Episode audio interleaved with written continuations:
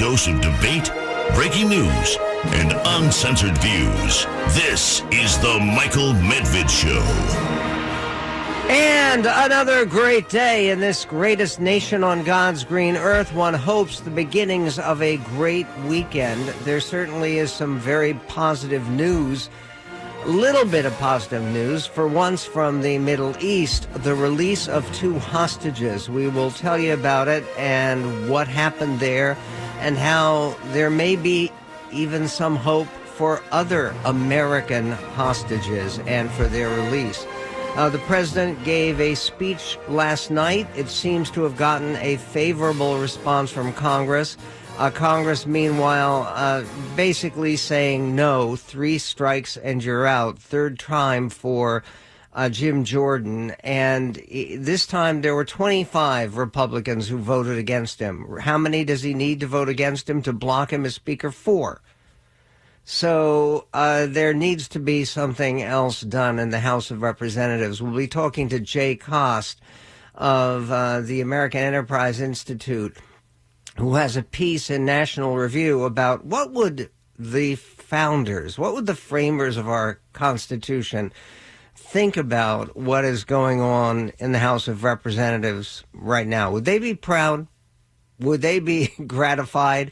Uh, we will get to that with Jay Cost. We will also be speaking to Daniel Henninger, who has a profound piece in the Wall Street Journal about how the war between Israel and the bloody handed killers of Hamas, how that war has reshuffled the U.S. presidential election.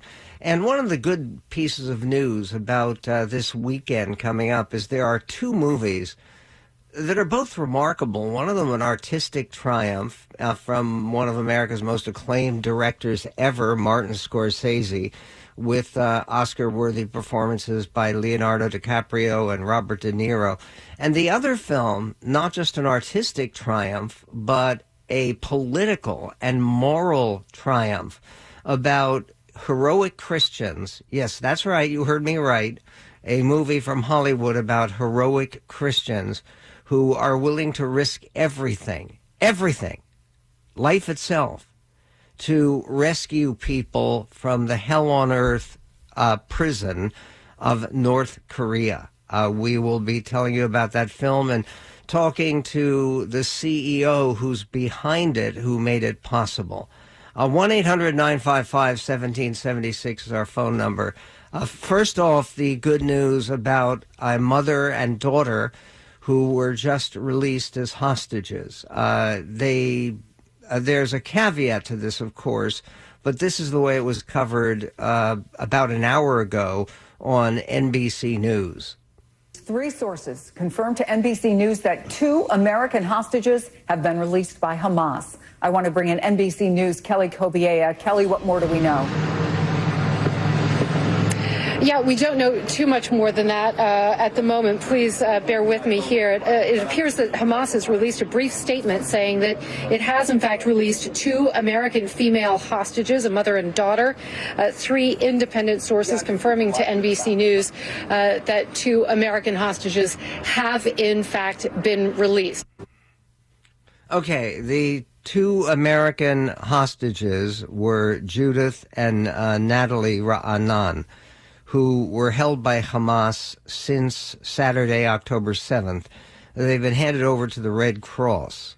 Uh, this was confirmed to the Jerusalem Post uh, today.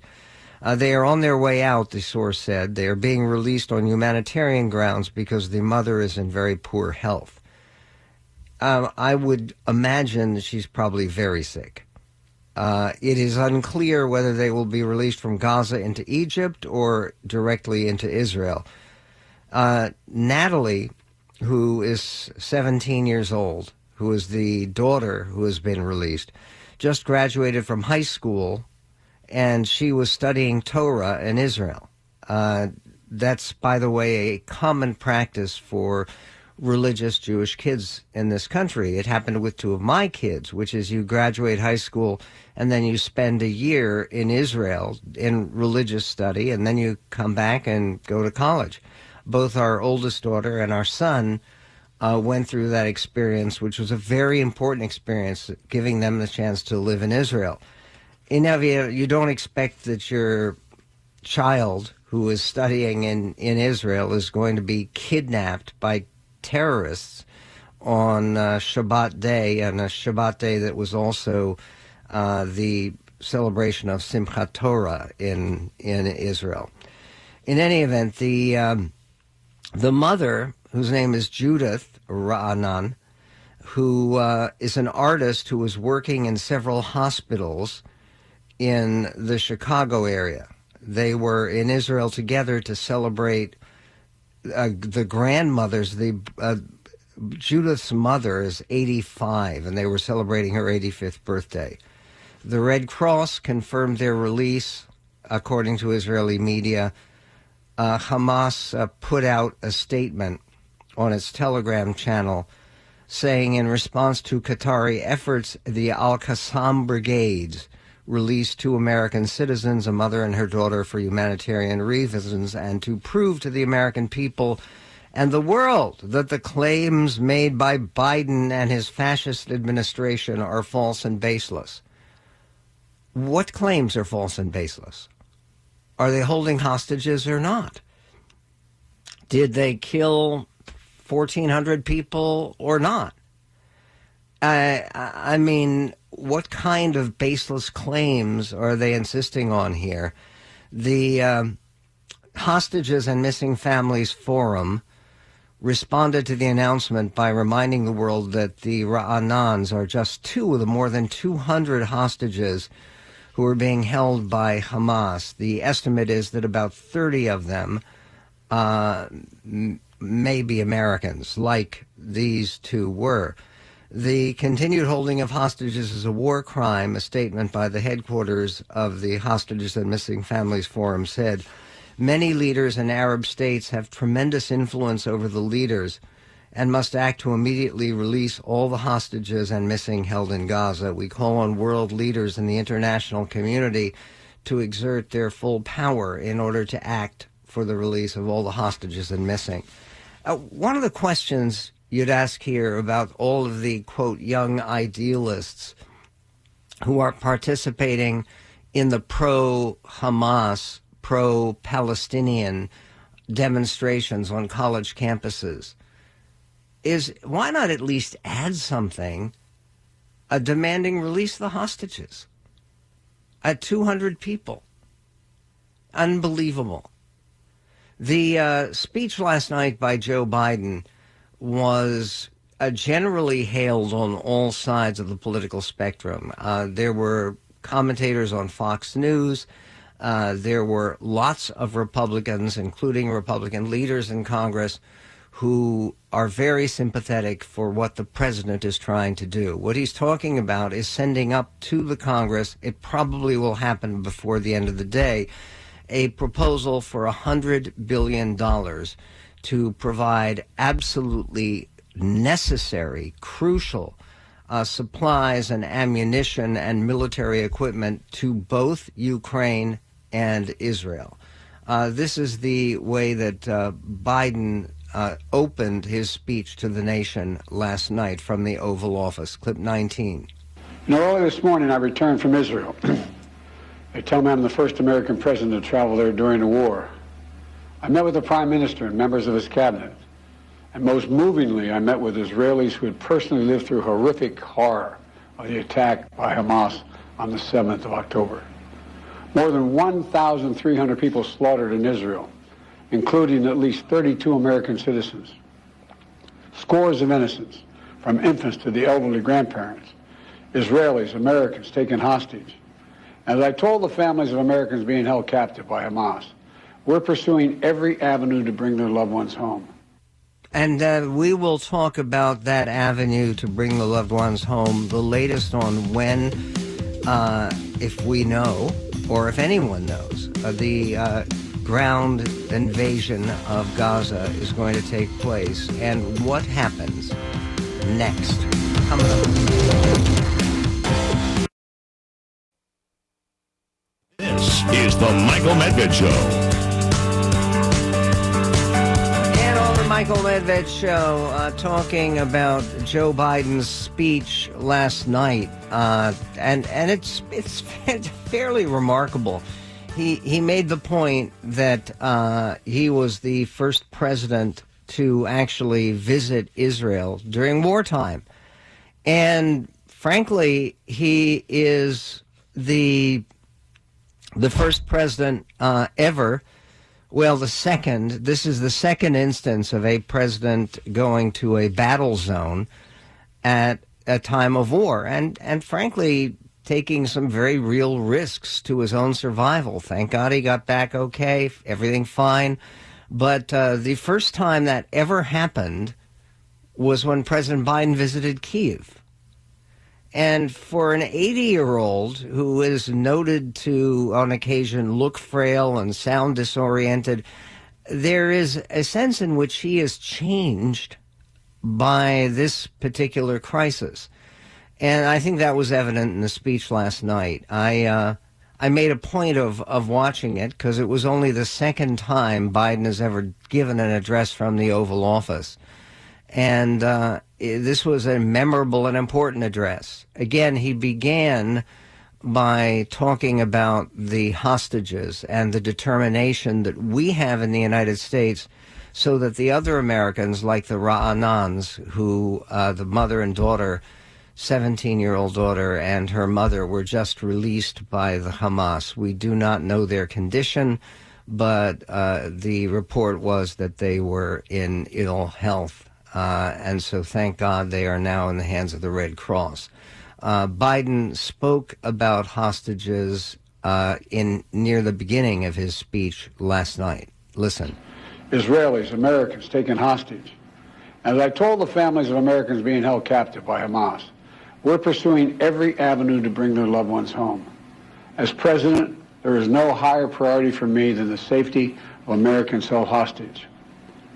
The terrorist group Hamas unleashed pure, unadulterated evil in the world. But sadly, the Jewish people know perhaps better than anyone that there is no limit to the depravity of people when they want to inflict pain on others. in Israel, I saw people who were strong, determined, resilient, and also angry, in shock and in deep, deep pain. Okay, I got a little taste of that after the president's speech. Uh, I've mentioned before on the air that we have a little tradition in our family of a brother's call where I have three younger brothers and they're all over the world. And uh, my brother Jonathan is in Israel with uh, um, a son-in-law and then three, uh, two of his three sons uh, called up and on the front lines in in this struggle. I also have first cousins. Uh, these are the children. My father only had one surviving uh, sibling, his older brother, and the children of his older brother, three of them, all made their lives in Israel, and they have. In terms of grandchildren, more than a dozen grandchildren who have been called up for this military mission and God willing, may they all be safe. Uh, one of one of them, my, one of my nephew, and then my cousins are um, basically at the center of the action. Uh, supposedly, what is going to be the center of action in Gaza, but um, one of the things that Biden talked about is that where our family came from, and we were all talking about it last night, was Ukraine. And with all of the attention on Israel, which is appropriate, it's also appropriate to look at the similarities between Hamas and Putin's Russia. Uh, listen, this is clip eight. Hamas and Putin represent different threats, but they share this in common. They both want to completely annihilate a neighboring democracy, completely annihilate it. Hamas' stated purpose for existing is the destruction of the state of Israel and the murder of Jewish people. Hamas does not represent the Palestinian people. Hamas uses Palestinian civilians as human shields, and innocent Palestinian families are suffering greatly because of them. Meanwhile, Putin denies Ukraine has or ever had real statehood. He claims the Soviet Union created Ukraine. And just two weeks ago, He told the world that if the United States and our allies withdraw, and if the United States withdraw, our allies will as well, military support for Ukraine would have, quote, a week left to live, but we're not withdrawing.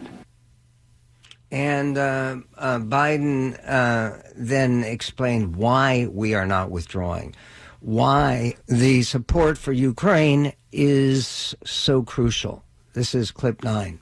You know, history has taught us that when terrorists don't pay a price for their terror, when dictators don't pay a price for their aggression, they cause more chaos and death and more destruction. They keep going. And the cost and the threats to America and the world keep rising.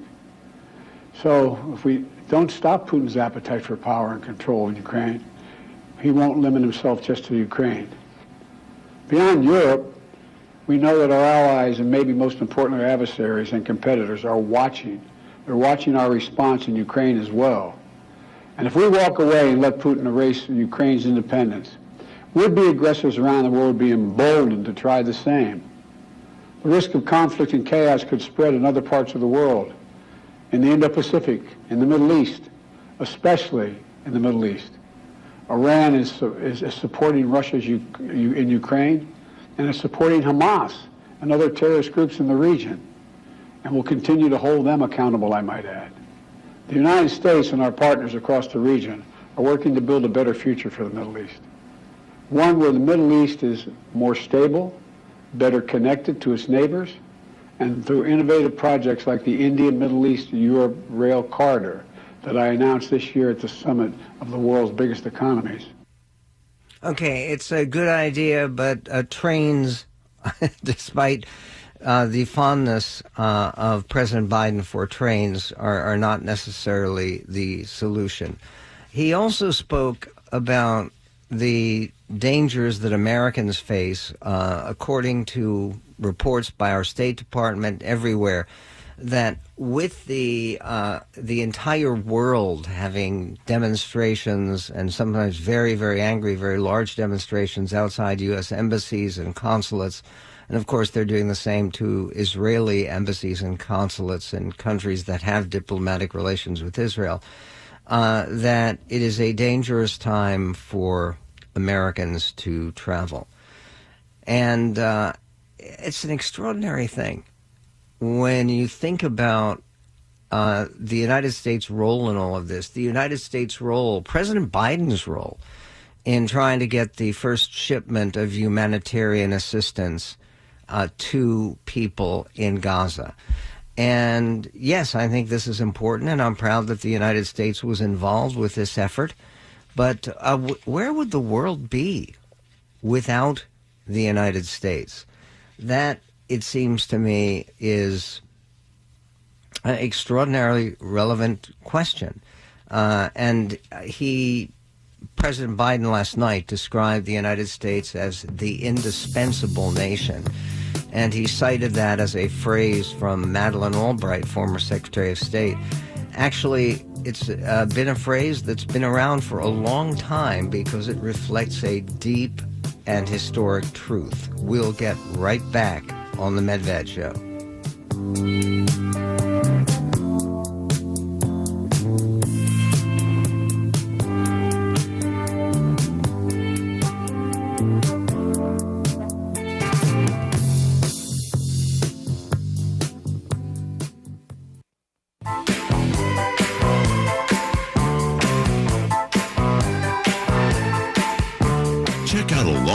History shows at medvedhistorystore.com. This is the Michael Medved Show. And just a reminder that when you sign up at the Medved History Store to become a MedHead Plus member, that gives you free access to any of our history programs. There are about a hundred of them, including Why They Fight, the Origins of the Arab-Israeli Conflict, and five Middle Eastern wars and the media's grudge against Israel.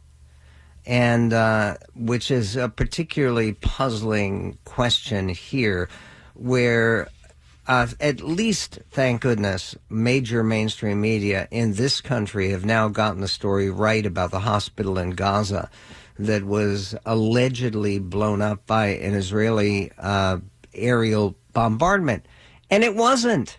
And people should have known that from the beginning. Uh, literally, uh, minutes after that story broke, I checked on some sources that I do have, and I, I reported this was not an Israeli strike. And for for me sitting here uh, doing this radio show to be able to get the story right when the massive resources involved with the New York Times and ABC and NBC and the rest got it completely wrong. And now I've had to acknowledge that they got it completely wrong. It's a, a, a dramatic, uh, dramatic reversal. We'll be dealing with some of that coming up. Uh, to finish with uh, President Biden's speech last night, I, I think there's no question about it and you can even hear it in his voice. It's like uh, uh, President uh, Trump uh, always referred to him as Sleepy Joe before the new nickname, which is Crooked Joe. But uh, I don't know how you sound crooked or not, but he certainly doesn't sound sleepy anymore. And there is something about this entire situation that has reshuffled his presidency, obviously, changed it profoundly, and I think changed the nature of the campaign. We're going to be talking to Daniel Henninger uh, of the Wall Street Journal about that coming up on the Medved show. Um, President Biden uh, concluded his speech with some very important and patriotic remarks, it seems to me. Uh, this is the President of the United States urging Americans to reject all forms of hate. This is clip 15. We all have a right to debate and disagree without fear of being targeted in schools or workplaces or in our communities.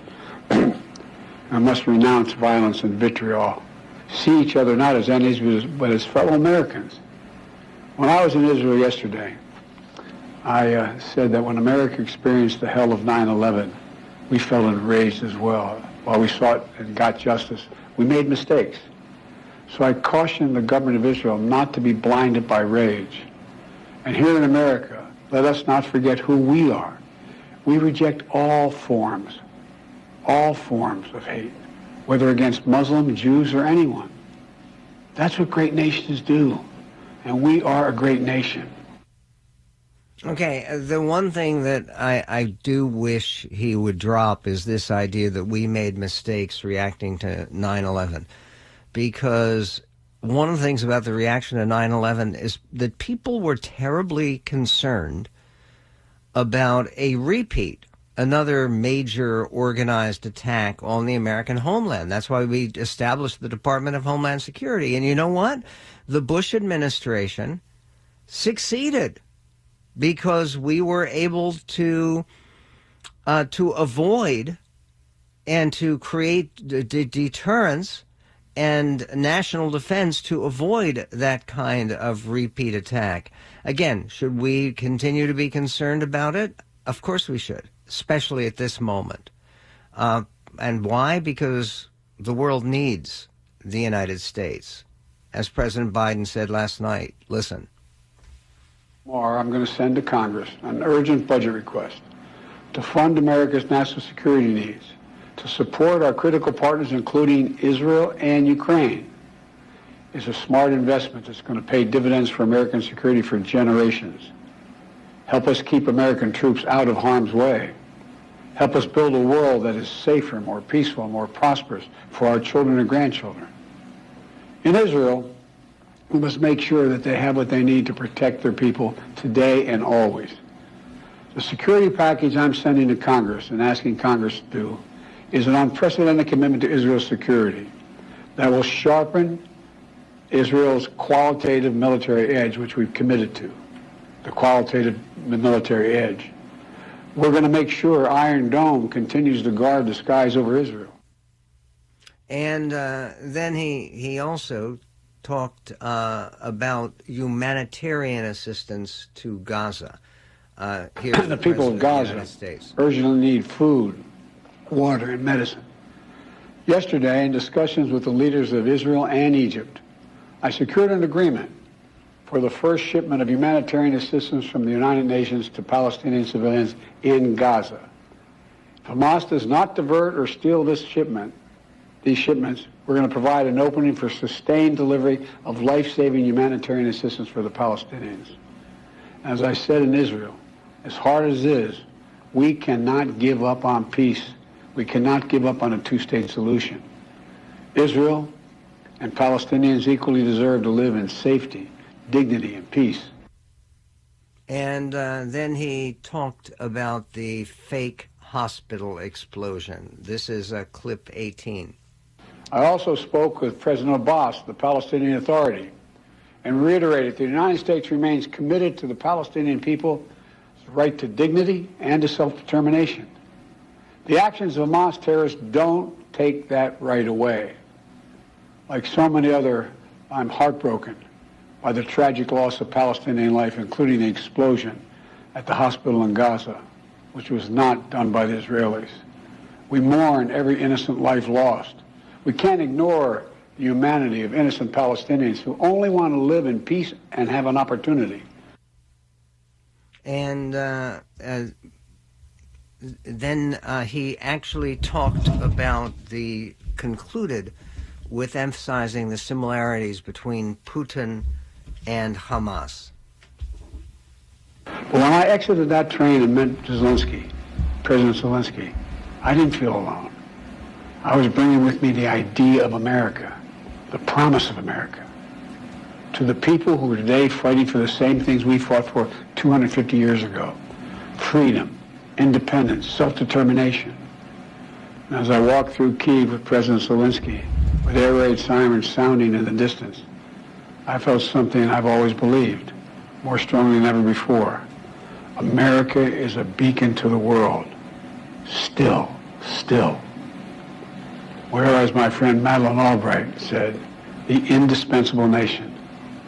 Tonight there are innocent people all over the world who hope because of us, who believe in a better life because of us, who are desperate not to be forgotten by us, and are waiting for us. But time is of the essence. I know we have our divisions at home. we have to get past them. We can't let petty, partisan, angry politics get in the way of our responsibilities as a great nation. We cannot and will not let terrorists like Hamas and tyrants like Putin win. I refuse to let that happen. In moments like these, we have to remind, we have to remember who we are. We are the United States of America. The United States of America. And there is nothing nothing beyond our capacity if we do it together. And uh, the reaction to his speech, uh, even on Fox News, the reaction has been positive. I, I ardently hope that the reaction in the House of Representatives will be positive. They will get their act together. We'll bring you the very latest uh, Jim Jordan, three strikes, you're out. He's tried three different times to uh, get the support he needed to become Speaker of the House. Each time he got less support and more members of his fellow Republicans in the House who don't want this guy to be Speaker. So, what happens next and where do we go from here? We'll get to it coming up on The Medved Show.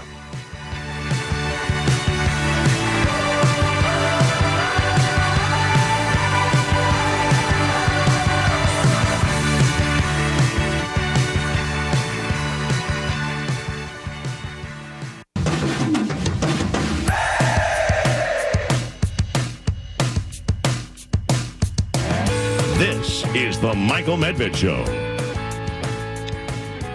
And on the Michael Medved show, uh, Jim Jordan, the uh, chairman of the House uh, Judiciary Committee, and the designated, uh, at least before they removed that designation, which they just did uh, under closed doors, but uh, before his most recent loss in the votes in the House, uh, he was the uh, designated candidate for Speaker. Uh, we will get to his defiant uh, speech this morning in just a moment. Uh, but first, it, it is unusual to see consensus on anything in this country between the left and the right, between Fox News, for instance, and MSNBC. Uh, between right and left, but there has been a, a fairly strong consensus about the president's speech last night, and fortunately, I think that that indicates that uh, certainly the request for the uh, new military aid for Israel and for Ukraine, it's going to pass the Senate, and it's going to pass the Senate very overwhelmingly with at least 80 votes. And uh, will it pass the House of Representatives? I believe that it will. They had a number of Republican members of the House, including uh, Maria Elvira Salazar from Florida, who were very enthusiastic to support this uh, uh, nonpartisan but introduced by President Biden uh, grant of new aid, which is tremendously important right now.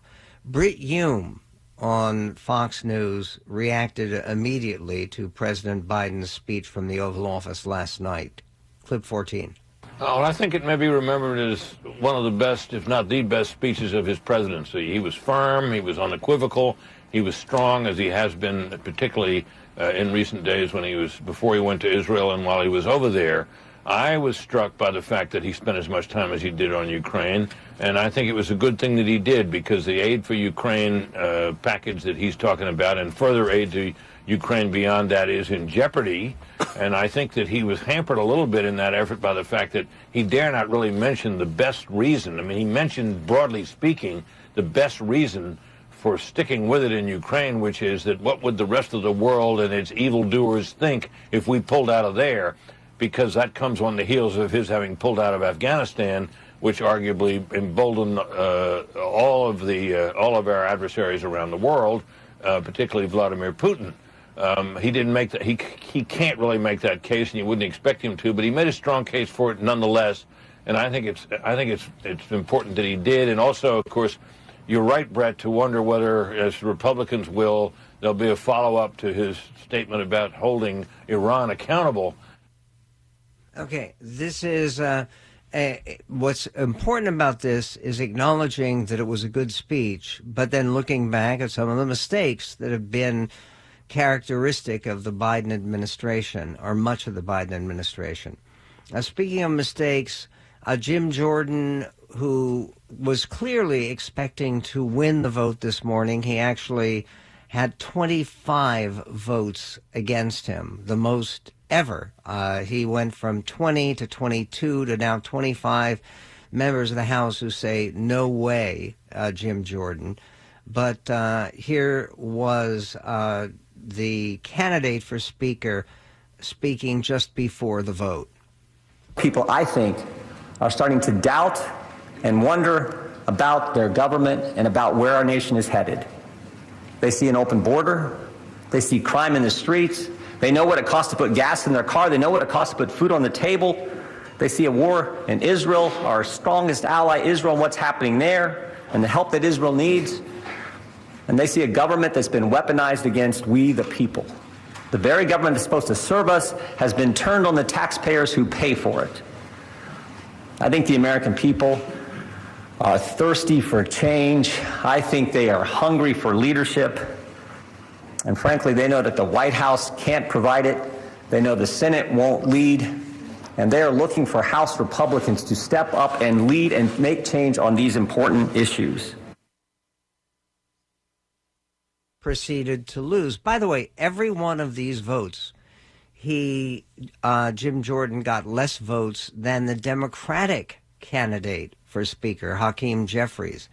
But uh, somebody who knows a little bit about the House, Newt Gingrich, who led the Republican Revolution that took over the House. And what a good job he did, Newt Gingrich, particularly in his first two years as Speaker. He uh, let loose a little bit on today's House GOP with some lessons that people ought to take to heart. One can only hope. This is clip 13. But they're going to have to get in a room. I saw just a few minutes ago, Jim Jordan has decided to go back and try again because it turned wow. out what I thought was a good idea uh, to have McHenry, uh, the current Speaker pro tem, stay on until January 3rd. I mean, these folks have got to calm down. The level of anger uh, the level of hostility in the conference, all of it started by eight traitors, that's what they were, traitors, who abandoned their party and allied with the Democrats against 96% of the Republican Party with no idea what they would do if they won. Mm. Uh, they have caused chaos, they've embarrassed the Republican Party, and they've weakened the United States at a time when there are two major wars underway. Uh, and it's really, truly, uh, I think, the most disgraceful behavior by Republicans in my lifetime. Wow. that, that, that covers a lot because it covers Watergate when President Nixon was forced to resign. It uh, covers the misbehavior, corrupt misbehavior, taking bribes with unmarked cash bills in paper bags. That was Spiro Agnew, Vice President of the United States, who had to resign. And this, Newt says, is the most disgraceful behavior by Republicans in his lifetime. Is uh, Newt a potential outside candidate for Speaker? They mentioned lots of names right now. Uh, this was uh, uh the uh, overstatement by Hakeem Jeffries, the Democratic leader in the House, who was a candidate for Speaker, who every single time he ended up getting uh, the 212 Democratic votes, um, but uh, which put him ahead of Jim Jordan. Here's what he had to say about his Republican rival. At every step of the way, Republicans have rejected bipartisanship and embraced extremism. Jim Jordan is a clear and present danger to our democracy. He wants to end Social Security as we know it. He wants to end Medicare as we know it. Doesn't believe that President Biden was elected in 2020.